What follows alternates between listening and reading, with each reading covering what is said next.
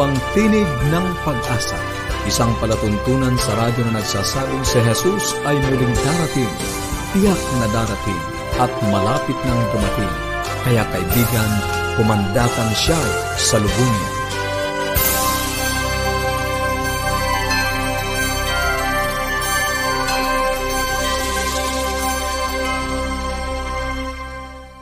Maligaya at puno ng pag-asang pakikinig mga kaibigan. Kami po uli ang inyong mga lingkod, Pastor Nel Caranza, dito sa Tinig ng Pag-asa.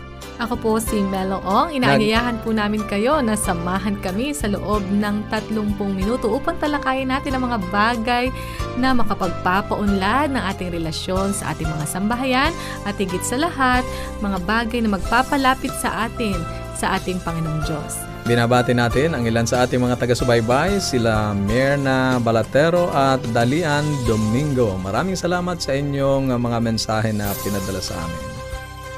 Nais po naming padalhan kayo ng mga aklat at mga aralin sa Biblia at kung mayroon po kayong mga katanungan o anuman ang nais ninyong iparating sa amin, maaari po ninyong uh, i-text or tawagan sa Globe 0917-1742-777 at sa Smart 0968-8536-607. Pwede rin po kayo magpadala ng mensahe sa email connect at adventist.ph or mag-iwan po ng komento sa ating Facebook page forward slash AWR Luzon, Philippines.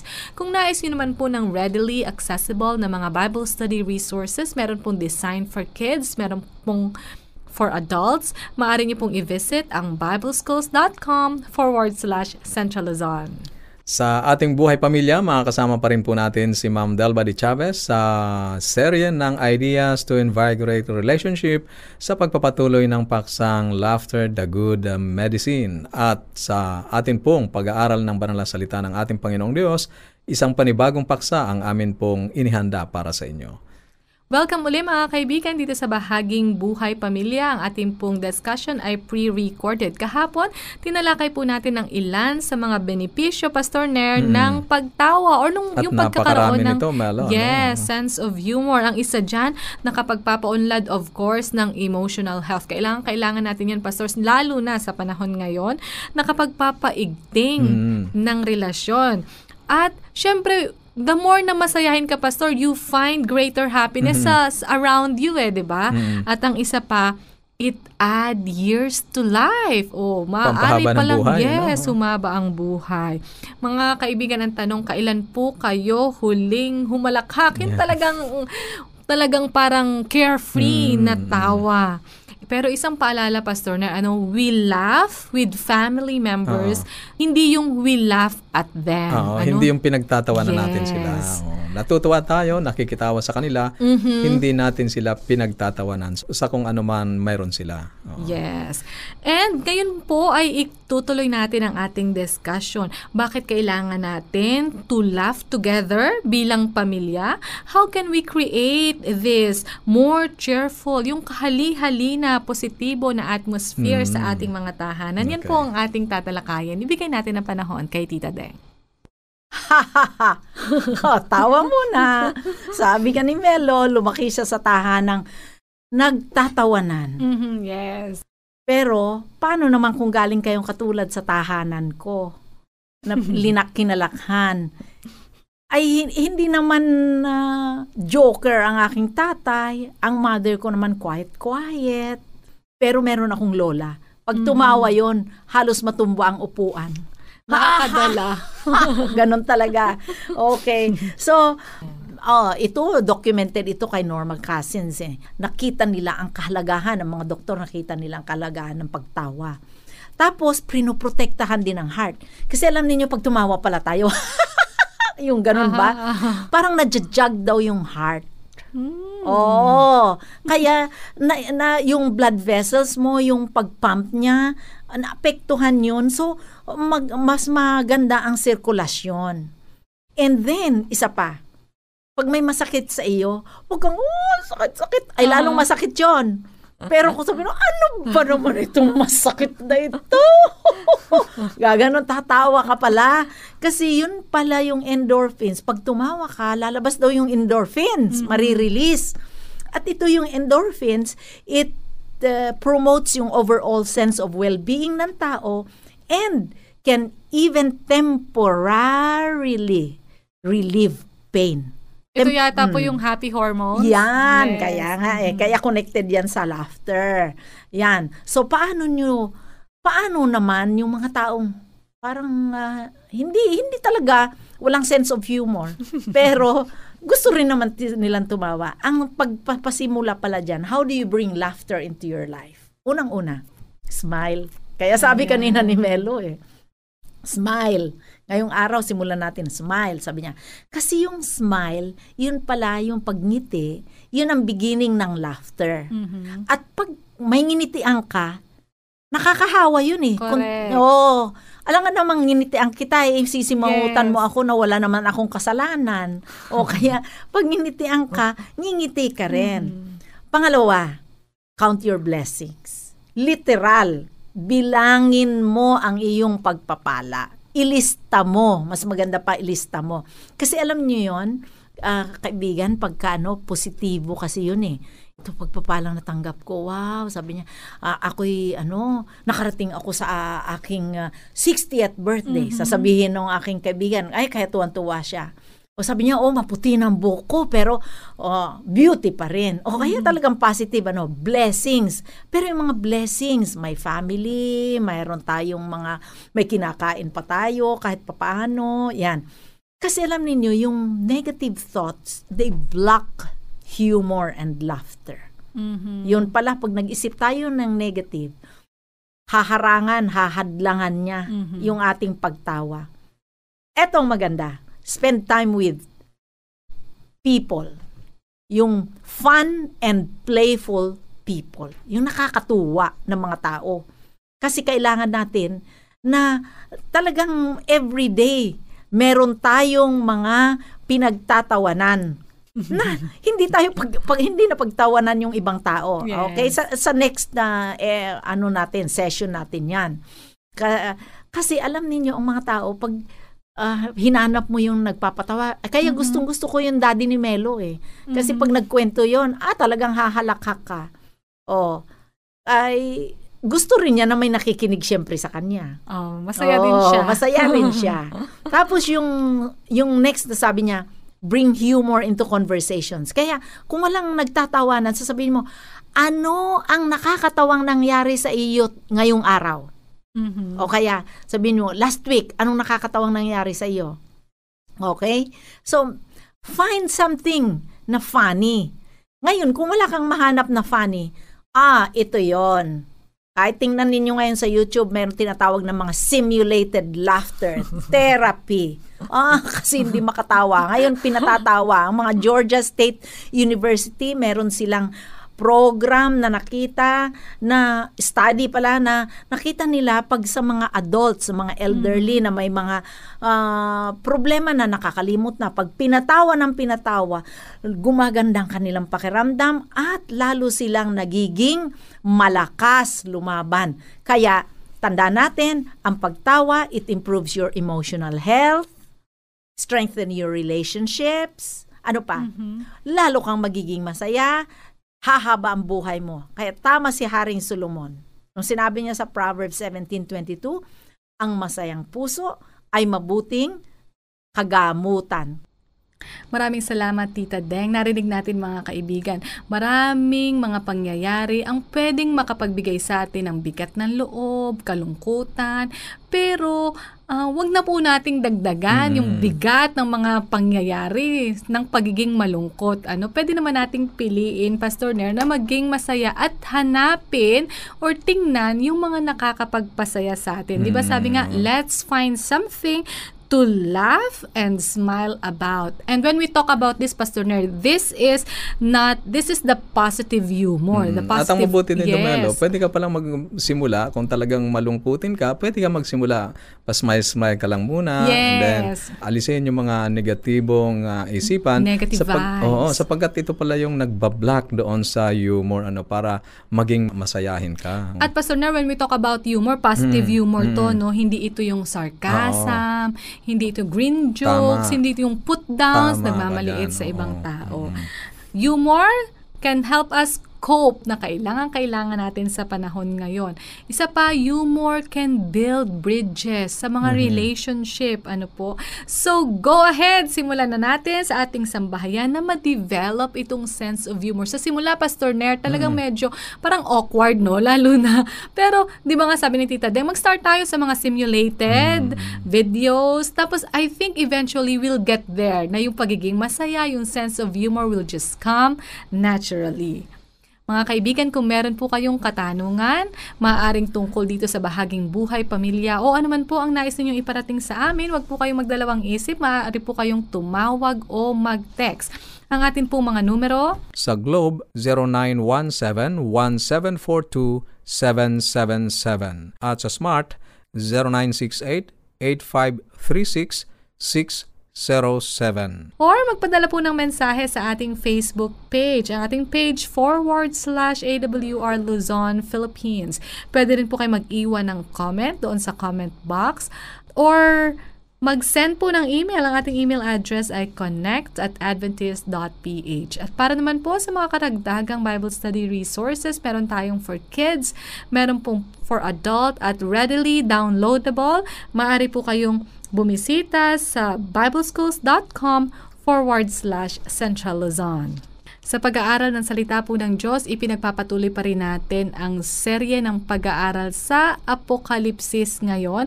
Sa panibago pong serye, ang Iglesia sa Propesiya. At pangungunahan pa rin tayo ni Pastor Ner Caranza. Tayo po ay dadako sa bahaging ito. Pastor Ner? Salamat Melo. Tayo po ay dadako ngayon sa isa na namang mahalagang paksa sa Biblia ang tungkol sa iglesia, sa propesiya. No? At ah, sa maraming pagkakataon o sa lahat ng pagkakataon, Melo, gusto nating malaman kung ano ang katotohanan, hindi ba? Kung mayroong mga balita, kung ano mga pangyayari, gusto nating alam kung ano ang totoo. Ano? At ah, kung tayo ay naglalakbay, tinitiyak natin na ang ating sinasakyan ay doon talaga papunta sa ating pupuntahan. Lalong-lalo na kung ang pinag-uusapan ay tungkol sa kaligtasan. Gusto natin malaman kung ano ang katotohanan. At ang Diyos ay gumawa ng isang paraan upang maingatan ang katotohanan. At iyon ay ang iglesia. Ang iglesia ang depository ng Yes. lahat ng katotohanan kung ang pinag-uusapan ay may kinalaman sa kaligtasan.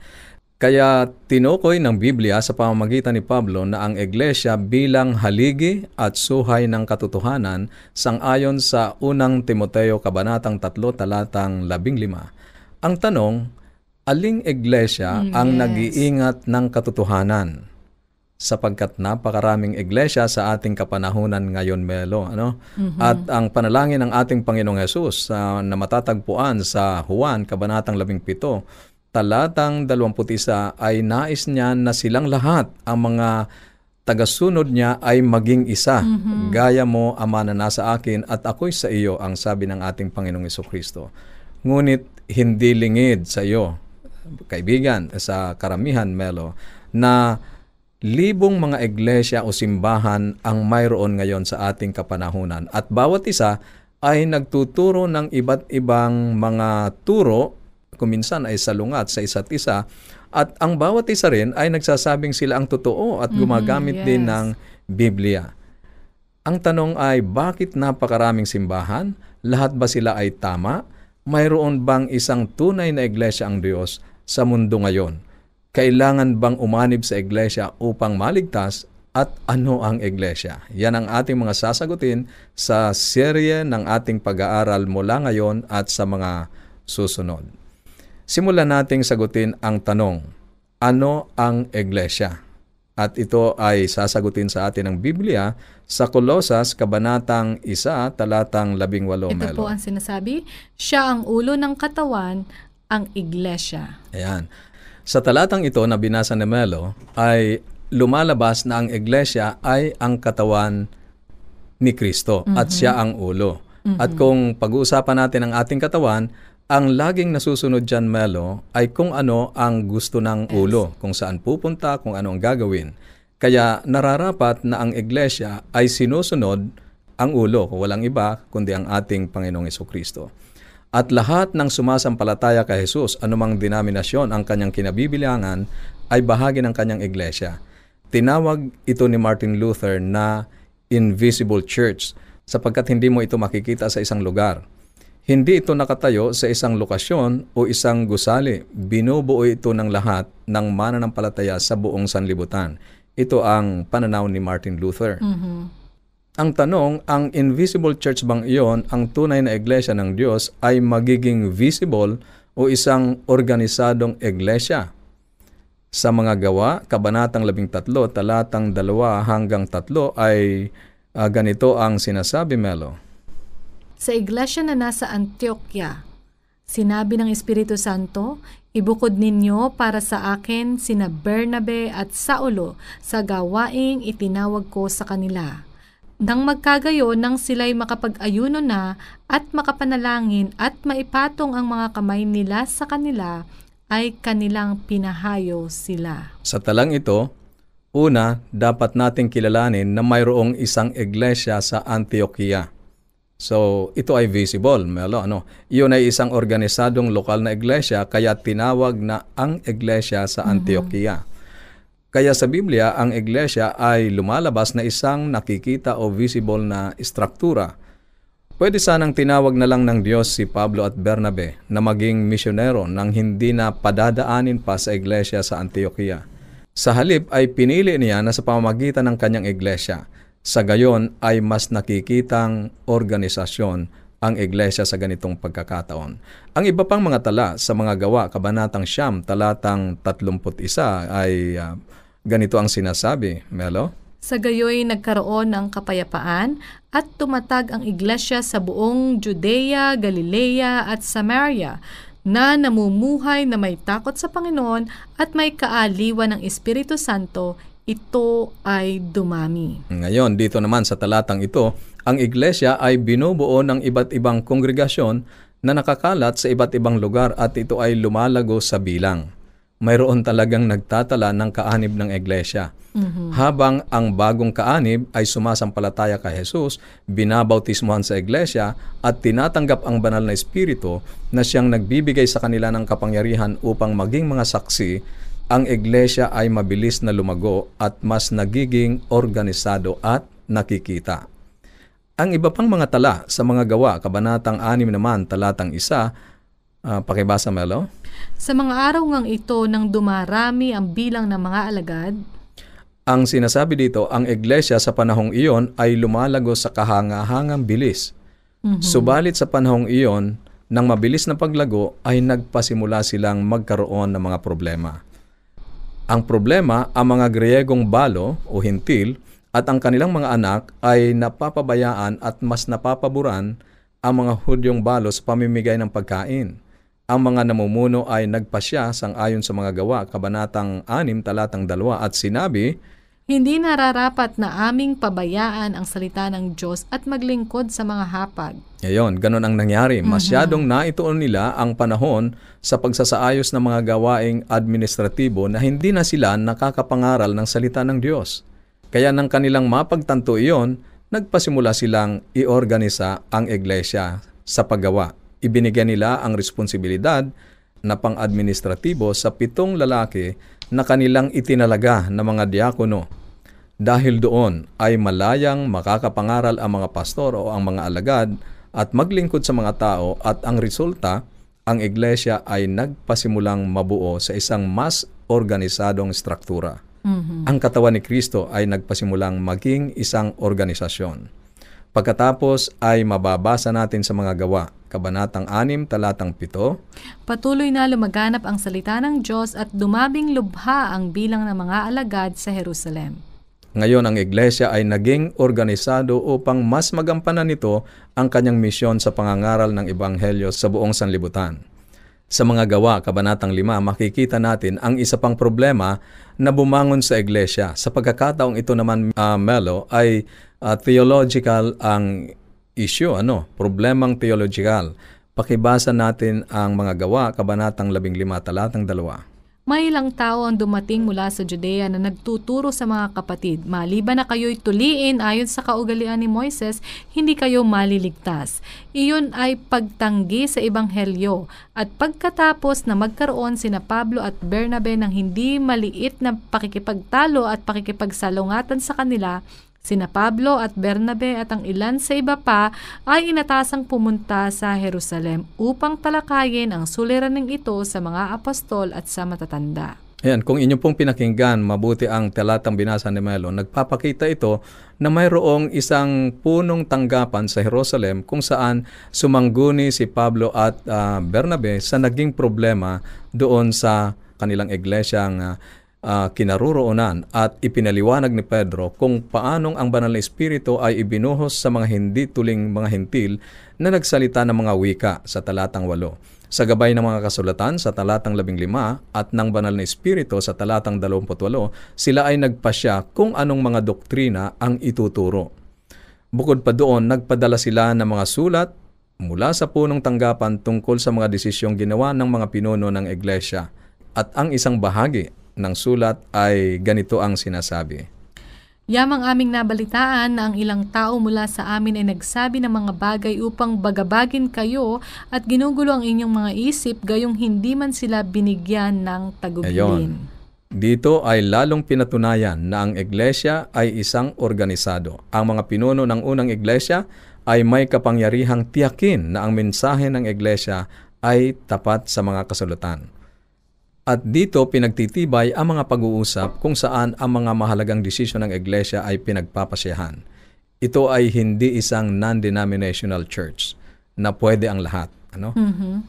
At ako ay nakakatiyak na mayroon dong ilang hindi sang-ayon sa mga desisyon. Gayon man, inaasahan ng pamunuan na kailangan nilang tanggapin ang pasya ng nakararami kung nais nilang maging bahagi ng iglesia.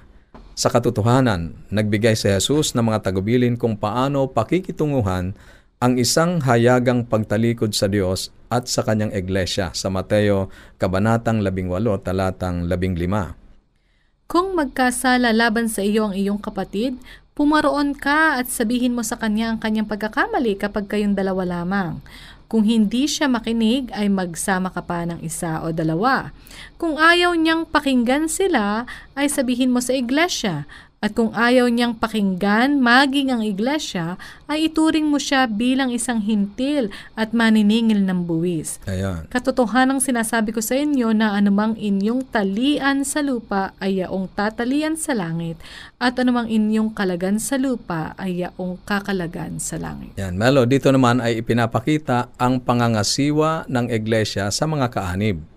Bagamat hindi pagbibigay ni Jesus ng kapangyarihan sa iglesia na ipahayag kung sino ang maliligtas o hindi dahil Diyos lamang ang may ganoong otoridad. Subalit dito ay binigyan ni Jesus ang iglesia ng otoridad na magpasya kung sino at hindi ang nararapat na makabilang sa kaanib ng iglesia. Alam ni Jesus na ang pagkabigo ng iglesia na salungatin ang suwail na pag-uugali hanggang sa maitiwalag ang mga nagpapatuloy sa kanilang paghihimagsik ay magsisilbi lamang na parang kinokonsente ang ganoong asal at sisira sa integridad ng kabuuan ng iglesia. Kaya mayroong pangangasiwa. Kung mayroong pangangasiwa, nangangahulugan ito na isang organisadong iglesia. Ngayon naman ay paano makikitungo ang iglesia sa mga pagano o mga maniningil ng buwis o hindi kaanib. Ang iglesia ay nararapat na maingat na makitungo sa kanila at subuking madala sila kay Jesus. Gayon din, ang mga kaanib na naitiwalag ang iglesia ay malaya na ngayong ibigin sila at gumawa upang himukin silang pabalik na walang panganib na pagkamalang kinukonsente ang mga pag-uugali na mapaghimagsik at laban sa turo ng iglesia at laban sa Diyos. Ang payong iyon ni Jesus ay walang kabuluhan kung ang iglesia ay hindi organisadong institusyon na may mga kaanib na nakikibahagi sa parehong paniniwala. Sa unang Timoteo, Kabanatang 3, si Pablo ay nagbigay ng mga tagubilin sa mga magiging matanda at diakono o pinuno sa lokal na mga iglesia. Ang mga tungkuling ito ay nagbibigay ng dagdag na patunay sa isang organisadong iglesia. Kaya sa bagong tipan, Ang iglesyang itinatag ng ating Panginoong Kristo, bagamat sa pasimula ay hindi masyadong organisado, sa pagdami ng mga kaanib ay naging organisado at may mga pangangasiwa sa kabuuan ng iglesia. At nangangahulugan itong ang iglesia ng Diyos ay hindi lamang kahit na anong iglesia, ngunit dapat itong isang iglesia na natatag sa mga prinsipyo ng katotohanan na matatagpuan sa kanyang salita. Maraming salamat, Pastor Nair. Mga kaibigan, nakita po natin na ang iglesia ay katawan ni Jesus. Si Jesus ang ulo ng iglesia. Ibig sabihin ay bilang katawan, tayo ay sumusunod Mhm. sa, kay Jesus o sa ulo. Pangalawang punto po na binanggit ni Pastor Nair, ang iglesia ay visible church. Ikatlo, ito ay maaaring binubuo ng iba't ibang tao, iba't ibang kongregasyon. Binasa po natin yan. May Hudyo, may Grego, ano po. At ito ay dumarami. Ibig sabihin, Pastor Ner, this is a movement. Mm, ano, hindi mm. ito stagnant. Mm, dumarami, nagpapatuloy. Isa pa po, a church is an organization. Nabasa po natin sa banal na kasulatan na in fact, uh, meron itong punong tanggapan kung saan dinala nila yung mga issues at mga concerns nila. So this is an organization propelled or driven by a mission. Meron itong uh, uh, layunin kung bakit itinatag. Mga kaibigan, kung kayo po ay may mga katanungan o nagnanais po kayo ng mas malalim na pag-aaral ng banal na kasulatan, makipag-ugnayan lang po kayo sa amin. Kami po ay willing at ready na makinig po sa inyo, makabasa ng mensahe na galing sa inyo. Maaari po kayong tumawag, mag-text or mag-send ng email. Ang atin pong mga numero Sa Globe, 0917-1742-777 at sa Smart, 0968-8536-607. Para po sa mga nasa ibang bansa, nasa probinsya, pwede po kayong tumawag ng libre sa 1-800-132-20196. 1-800-132-20196 or magpadala po ng email sa connect at adventist.ph. I-like nyo din po, i-share at mag-comment po kayo dun sa ating mga programa, ang ating pong Facebook page forward slash AWR Luzon, Philippines. Maraming salamat po muli sa inyong pagsubaybay at sa atin pong paghiwa-hiwalay, baunin natin ang salita ng ating Panginoong Diyos sa Apokalipsis, Kabanatang 22, Talatang 20, ang nagpapatotoo sa mga bagay na ito ay nagsasabi, Oo, darating ako. At habang inaantay natin ang kanyang pagdating, panghawakan natin ang kanyang mga salita sa Isaiah 59.1, narito ang kamay ng Panginoon na hindi maikli na di makapagliligtas, ni hindi mahina ang kanyang pandinig na ito'y hindi makaririnig. Bukas po muli.